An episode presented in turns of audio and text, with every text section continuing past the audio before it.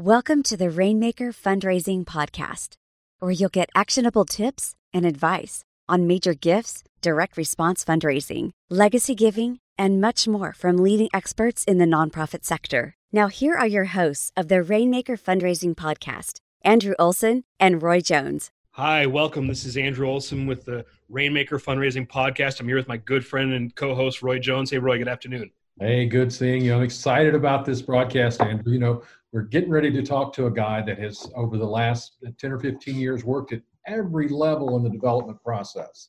I mean, from a donor relations manager to a program director to now a director of development. And I just love meeting folks and talking to folks that are well rounded, have been able to roll up their sleeves at uh, multiple levels and make, make this stuff happen. Yeah, I couldn't agree more. And I'm excited for this to be our first podcast of 2020 because not only are we going to talk development, but we're going to talk leadership and how that impacts philanthropy. And, and, so I'm, I'm really excited to introduce Adam Morgan here. Adam is the Senior Director of Development at uh, Phi Kappa Psi Foundation. He's a, a former chapter author of the Giving USA report and also authored two chapters in my book, 101 Biggest Mistakes Nonprofits Make and How You Can Avoid Them. And so, Adam, welcome to the show. Andrew, Roy, thanks very much for having me. I'm excited to be here. Glad you're here, man. So let's jump right into it.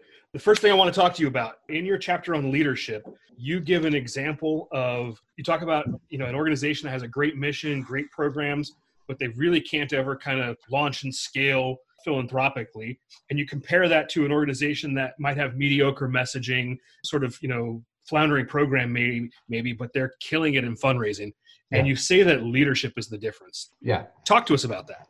Well, I think it's important for for us in the fundraising and the development sector to understand we're all leaders right? We all have a boss we all have an executive director a director of development a board chair. We have people who are in leadership positions but especially those frontline fundraisers they're all leaders. Their donors look to them their their program staff looks to them the organization looks to them to be out there know, raising money communicating the mission communicating the vision communicating the need doing all those things you need to raise money. And so the good people in leadership positions that I've seen, and, may, and maybe their their mission isn't the best mission, or maybe they're one of you know many organizations in an area who who have a similar type of mission. The ones who empower their staff to go out there and be their own leaders are the ones who I've seen be some of the most successful fundraising organizations out there. Um, giving their guys the tools, their guys and gals the tools, the, the freedom, the flexibility, do whatever it is that, that is needed to be done. So it sounds like what you're saying is the leaders who are willing to empower their people and not not necessarily need to hold the reins tight tend to be more successful. Is that what you're saying? Yeah, exactly. Uh, I mean, a lot of us have worked and do work for small shops, and we know the work gets spread around, and everyone has to to pitch in and do a little bit of everything. But you know, letting some of that organizational management stuff, the administrative stuff, giving that to the administrative and the organizational people and letting the fundraisers go out there and fundraise. I think we have a lot of a uh, tendency to ask our fundraisers to do, to do a lot, and we all have small budgets, and so we all ask them to do their own, you know, bookkeeping, expense reports, mileage requests, time off, all those sorts of things. But when you add up sort of where a fundraiser's time is best spent, it's out there communicating and connecting with donors and so allowing them to do that. It really is interesting when we when we have a, a great major gift fundraiser that so often we try to to push her into into a management role. and we probably lose money doing that. But it's interesting. I hadn't thought about that before, but it really is a a uh, a challenge for the industry, isn't it? Yeah, exactly. I mean, I've had some colleagues and peers who were, like you said, were, were stellar individual major gifts officers, and then because they, you know, society or their career path dictates, oh, you should now become a director of major gifts, you should lead a team, you should do this, you should do that they step into a management role and through no fault of their own because they're not bad people it's not that they don't try but we either don't train them to, to be in that new role or we expect them to also carry their 100 person major gifts caseload and now manage a team of five or six major gifts officers. You know we have to look at where that line is and and give give the proper support you know where it's needed. Or if we're being honest they're 500 to a thousand person caseload. yeah. that we yeah. might see in some organizations, right? yeah, totally. Uh, something else you you talked about uh, in the chapter. You said that you talked about leaders who who are more successful when they're willing to admit that they Hmm. don't know something Mm-hmm. and I, I feel like that's something we run into quite a lot and, and it's not you know it's it's certainly not something that's unique to the nonprofit sector it's human Yeah. nature right that Yeah. that you know for some people it's just harder to admit when they don't know than others talk to us about what your experience has been in that related to that issue and and how you see it impacting someone's ability to lead an organization Yeah, th- this was something that was really hard for me to to learn personally because, you know, as a new leader and a new manager, you want to be seen as uh, having all the right answers. And I think it actually took me getting married and, and and spending time with my wife and her asking me a question and then, you know, wanting to seem like I knew what I was talking about and giving the wrong answer and then that wrong answer can lead you down a bad road. And you quickly realize that man, this would have been a lot easier if I just said, you know, I don't know, but give me five minutes to Google it um, so or, organizationally, I, you know, I've been in roles and, and worked with and been a part of organizations where I've seen that sort of instance multiply have a multiplier effect, and that you know on the small scale you just you lose time. You ask a question to your your supervisor or somebody, and then you get an answer, and then because it's given to you by a person of authority, a person that you trust, uh, or a person who frankly you just have to listen to because they're your boss then you go out and execute on it and then you you know find out that it's wrong as a fundraiser you can lose face significant face by telling a donor a major gift donor or planning gift donor you know the wrong answer to a question and then having to go back and walk that back you know th- that's an opportunity to lose trust to lose face to lose support.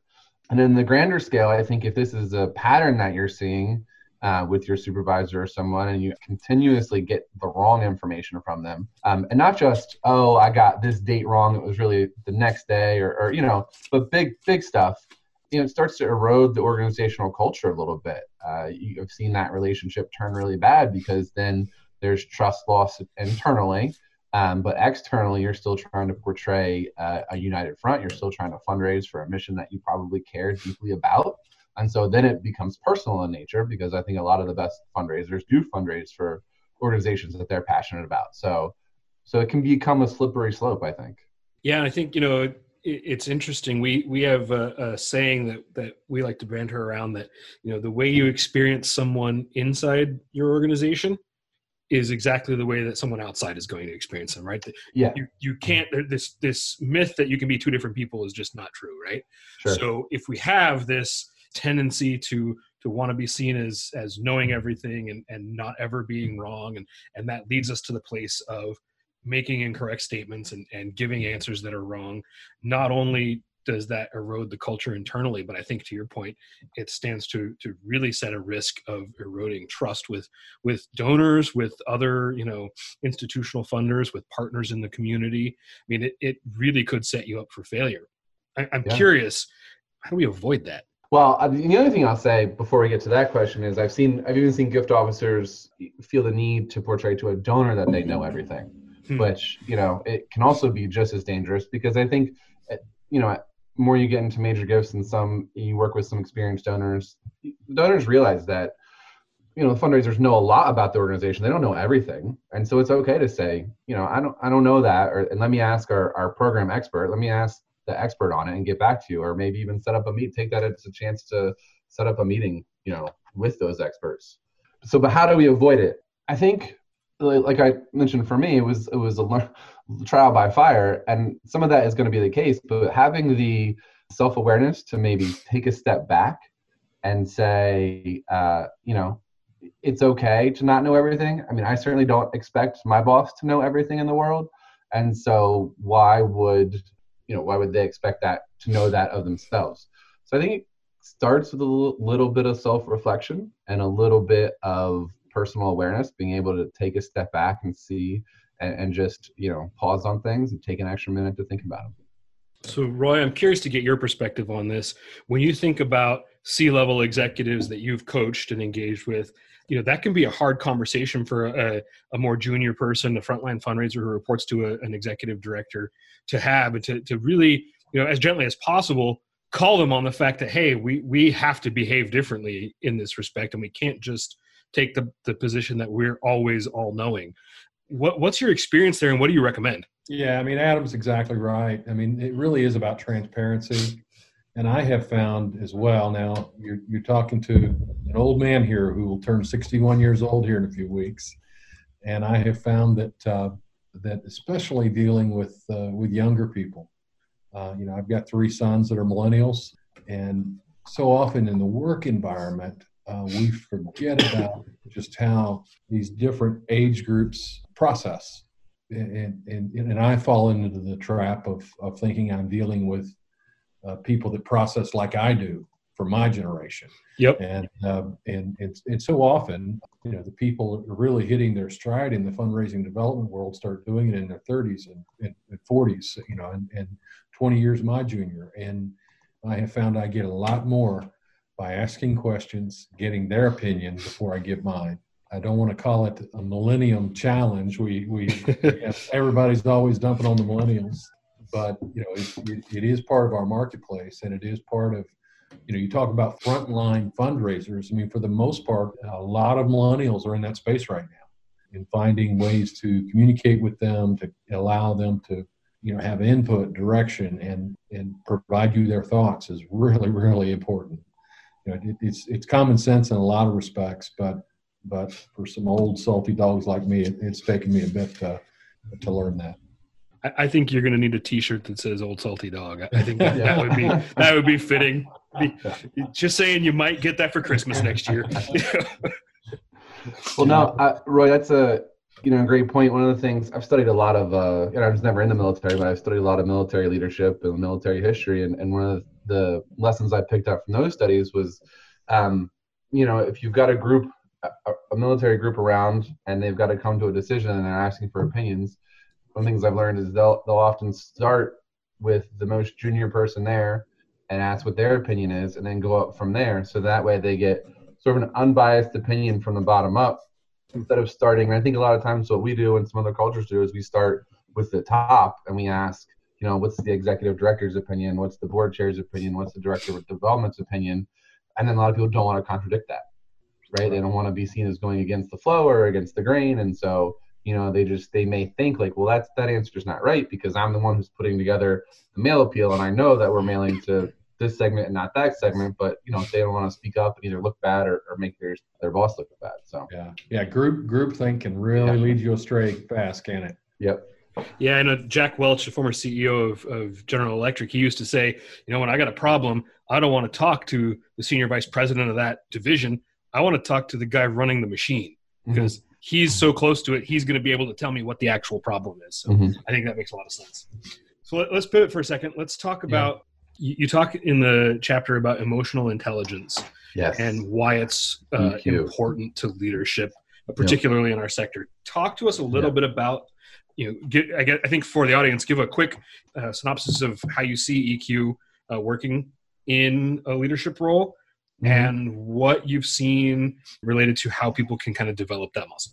Yeah, so I think you know emotional intelligence EQ is very important because it's our it's one of the things that creates our ability to interact with others and to read a social or a personal situation and understand what our response to that situation should be. Did did they just make a joke and I should laugh, or is that a serious comment and I should dig deeper into it to see if you know they're okay, if everything's okay at home? You know, the whole, you know, maybe this is a millennial thing, right? But the whole, you know, you leave your you leave your personal life at home and you go to work really doesn't happen anymore. I mean, we're so connected to our house. I mean, we can text with our family all day, we can get emails all day. So we know when something at home is going on and we take that into work so that adage I think doesn't hold up anymore. So and that's maybe a little bit off of here, but I think EQ is important because it gives a leader that ability to sort of hone in on the personal side of the relationship with their employees and and see you know what's going on in their life. I mean, a leader is is more than just you know a person's boss at work. They're they're they're a friend. They're their mentor. They're a confidant. They're a coach.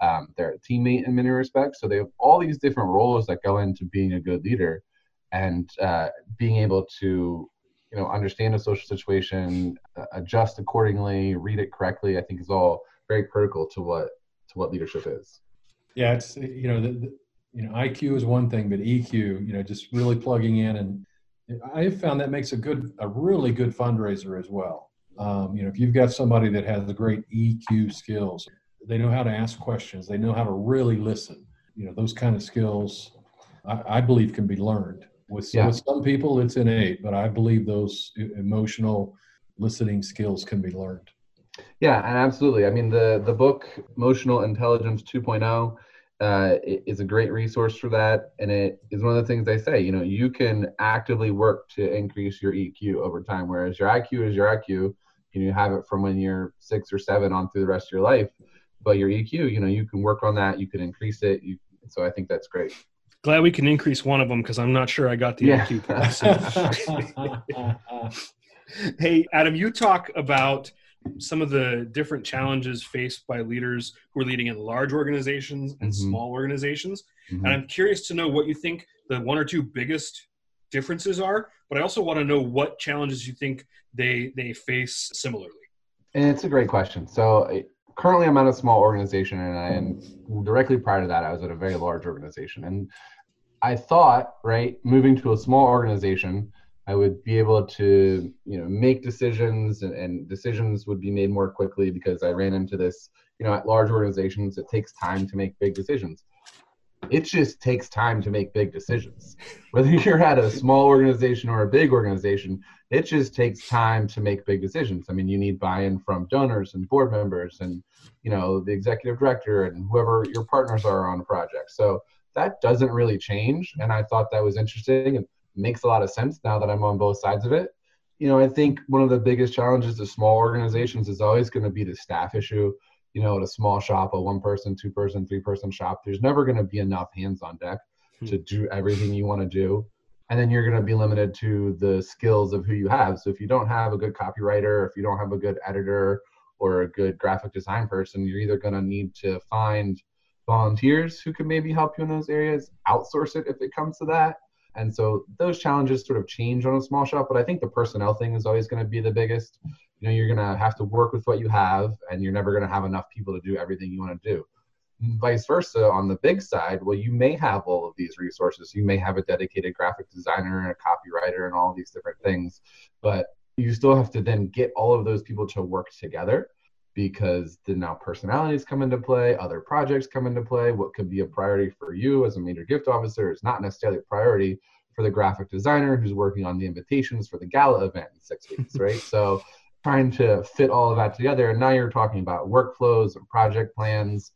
And so while you know one side looks at the other and says, "Oh man, they have it good," you know both sides have their challenges, and, and it's just about how uh, you adapt to that challenge to manage effectively. Sounds like it's just di- different shades of craziness, huh? Yeah, absolutely. Uh, the next thing I, I want to talk about is I just want to get your input on how you see the leader, the, the senior leader's role in developing culture in an organization. Uh, it's critically important. I think culture is one of those things where it's going to affect every aspect of the organization from you know the time you show up to work i mean physically to the what time you get to work to how you enjoy your day to how your fundraisers are out there talking about the organization i think one of their their biggest jobs is to sit back and think strategically about you know what is our culture? You know as a nonprofit do we have a culture of philanthropy? You know are we actively um, promoting a culture of giving back not just to ourselves right but to our community uh, are we taking good care of our people within the best means that we have possible to do so? I think, you know, in this day and age, with being able to work remotely, the technology that's available, almost every fundraiser I know has a laptop and a tablet and a cell phone and a video camera. So there's no reason why, you know, fundraisers shouldn't be given, and, and all employees really shouldn't be given some of those easy culture fixes to be able to work from home or take care of personal needs as they're able to it, within reason, right? Like we're not talking about an abuse of, of someone's goodwill or their system. But um, I think culture stemming from a senior leader is is critically important. If that senior leader is going to send an email at midnight, is it the expectation that they receive a response? Or is it the expectation that, you know, hey, this is just how they work, but you don't need to respond until the next day? Uh, same thing with, with work over the weekend. So that's that's really interesting. I, I'm I'm curious you know, I've been guilty of that myself. I, I work weird hours sometimes. You know, I, I get up pretty early, so you know, it wouldn't be completely out of the norm for me to be sending emails at say four in the morning, right? And I have three little kids, so I take time when I get it. So if I get a little bit of time uh, late at night on a on a Saturday or you know midday on a Sunday, I might try to crunch through as many things as I can. Uh, so I've I've been very guilty of being that guy who sends out you know the 12 or 15 emails over the weekend or, or super early or super late as far as sort of setting the tone what what do you think about the idea? I mean, do you think that's something that's that's essential enough that that a conversation should be had with staff that hey, this is how I work because it's most effective uh, for me in the organization, but I don't expect you to do that. And, and then kind of a second step to that is I wonder what the behavior modifications need to be for the leader to truly live not expecting that from their people. No, I mean, I think that's a great question, and, and like anything else, I think it's going to come down to the culture of the of the individual organizations. I would say it's probably not a bad thing to set that expectation and say like, hey, I I work weird hours. I, I get up early and I like to knock out my emails first thing when I wake up because I'm spending time with my family from you know 6 p.m. to 10 p.m. and so I'm not looking at stuff. So I'm going to wake up, clear that out, and move on. And I don't expect a response until you know you're in the office and you're settled. I think that's absolutely reasonable to have. Uh, and then as far as behavior modification, I think going back to technology, you know, we work in a, in a wonderful era now where you can save messages in a draft folder. You can schedule emails to go out at a, a specific time. So you can use some of the tools that you have. So if you, I think some of it is going to be incumbent on a leader to say like, hey, you know, I know if I send Andrew this email at midnight and he's awake, he's going to feel a need to respond to it.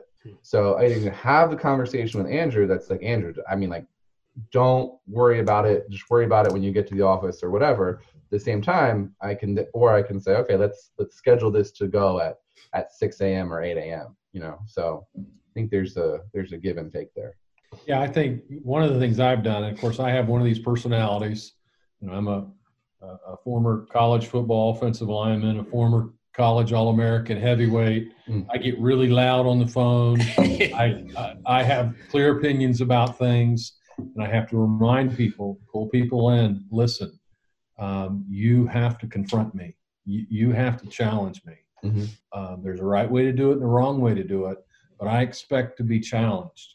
And, and I have to remind them of that frequently. And, and, and I have to remind myself of that. So I have to tone it down. I have to get where, you know, where, where they are emotionally and tone wise and, and all that kind of thing. So it's, uh, depends on the leader, but you know you really do have to to pull it out of them and to, and to let them know that you expect to be challenged. And if you're not challenged, that's a problem. And I think Roy, this is a, that's an interesting point you made because you do this really well. But I think the second step to to telling someone that I expect to be challenged is not being defensive when they challenge you. That's right. right. So I've been in so many mm-hmm. scenarios mm-hmm. where someone says, "Oh yeah, challenge me. I want to. You know, I'm open. Blah blah blah." and and then you go in and you you do challenge them and, and in, in, a respectful way and immediately it becomes a defensive posture and then you get the positioning of well i'm the leader and this and that in the 10 or 15 years we've known each other i've never experienced you to behave that way and, and you know the, the team that we work with now they recognize that wow. Yeah when roy says he's open to being challenged he really is open to being challenged you know? right. But there are so many leaders i think who just aren't comfortable enough in their own skin to to say those words and then also to live it out. And i think so that's for me i think one of the biggest challenges in this respect is you know not just saying the words but how do you how do you live it how do you live the response? So that even like the the look on your face when someone does challenge something you say doesn't communicate wow i really didn't want you to say that you know mm. i don't have an answer for it it's just an observation yeah no, and i think that's right and it's it's being a good listener you know coming back to the original point that that uh, Adam made is that is that you know being transparent, being real, and being the first to admit when you blow it. You know they need to they need to see that, and they need to see you're not perfect, and that and that you have to depend on them. And I tell you, it makes a big difference when they save your bacon a time or two. For sure. Mm-hmm. You know, you really start to build build trust that way. You know, you you mentioned the that military strategy of, of starting from the lowest ranking officer or NCO and and ask, soliciting mm-hmm. opinions and, and, moving up, you know. And I saw something on the internet this week, uh, a quote by George S. Patton, If everyone is thinking alike, then someone is not thinking. and um, and you know, and again, we, we have to remind ourselves of that. That's you know, diversity is so important. Not just not just ethnicity, but diversity of opinion. Mm-hmm. Uh, you know, we're not always going to be right, and we're not always going to agree. Uh, but the best decisions get made in that kind of diversity. Yeah, for sure. Hey, Adam, follow up next question. Not just around culture setting, but mm-hmm. I'm, I'm curious to get your point of view on what a leader's role is in in philanthropy for an organization. You know, where mm-hmm. uh, and I and I asked that, and you probably live this as well. But you know, having worked with over a thousand organizations at this point, I can name off plenty. I won't, but I can name off plenty mm-hmm. where the you know the senior most person in the organization says something like, "No, no, no, I don't get involved in that. That's why I hired this guy. Mm-hmm. That's why I hired her. She does the fundraising." Mm-hmm.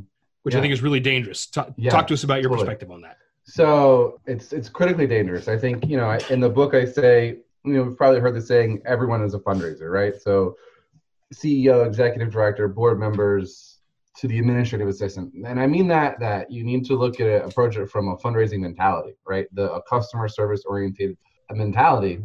Some organizations are going to work with uh, a client base, you know, for their programs that that are not going. These clients are probably not going to eventually become donors some organizations are going to work their program base, their client base, probably do have the potential to be donors.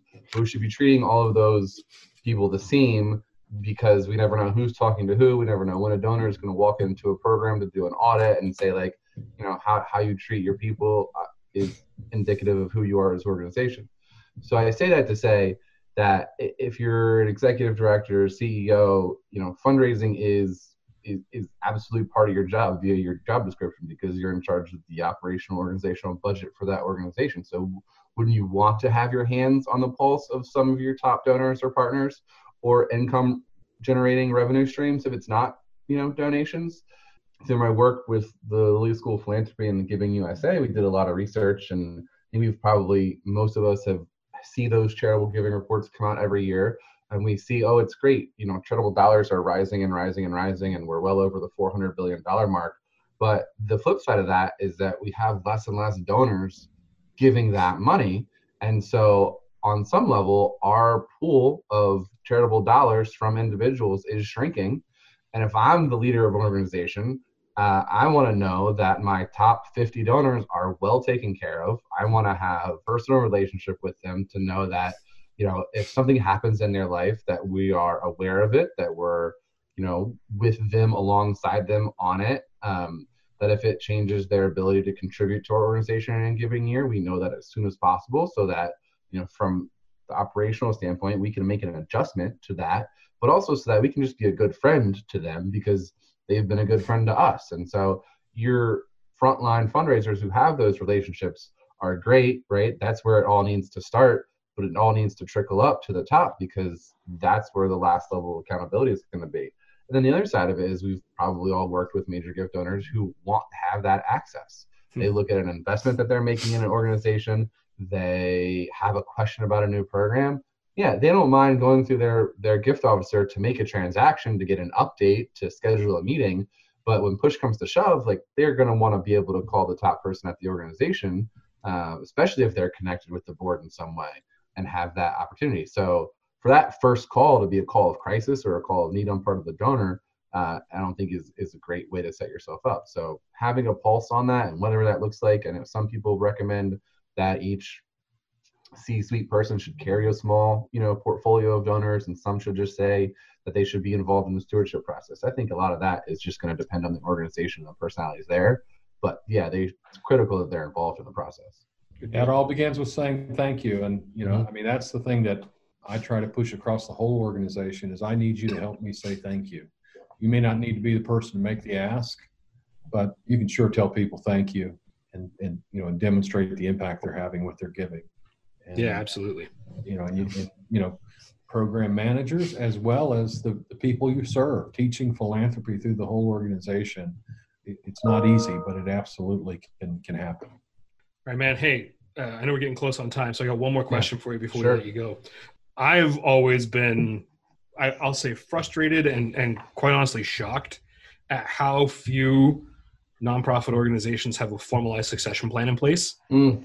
And we know it's critical. hmm Um, and there are plenty of examples about it. Talk to us about what you see in that space, why you think it doesn't happen as frequently as it should, and, and what organizations should be doing to, to make sure they're prepared there. Yeah, so I think the first steps, I'll start with that first, is just at the bare minimum having one for your chief officer and your board president because um, you know an illness can happen, a job opportunity can happen, something that can happen that's totally unforeseen and in no you know way is meant you know in any poor reflection of anything, but things happen, right? It's life, and so having a succession plan for those top two individuals, you know, your board president uh, and your chief executive, whether it's, you know, whatever that looks like, and keeping it up to date for each person.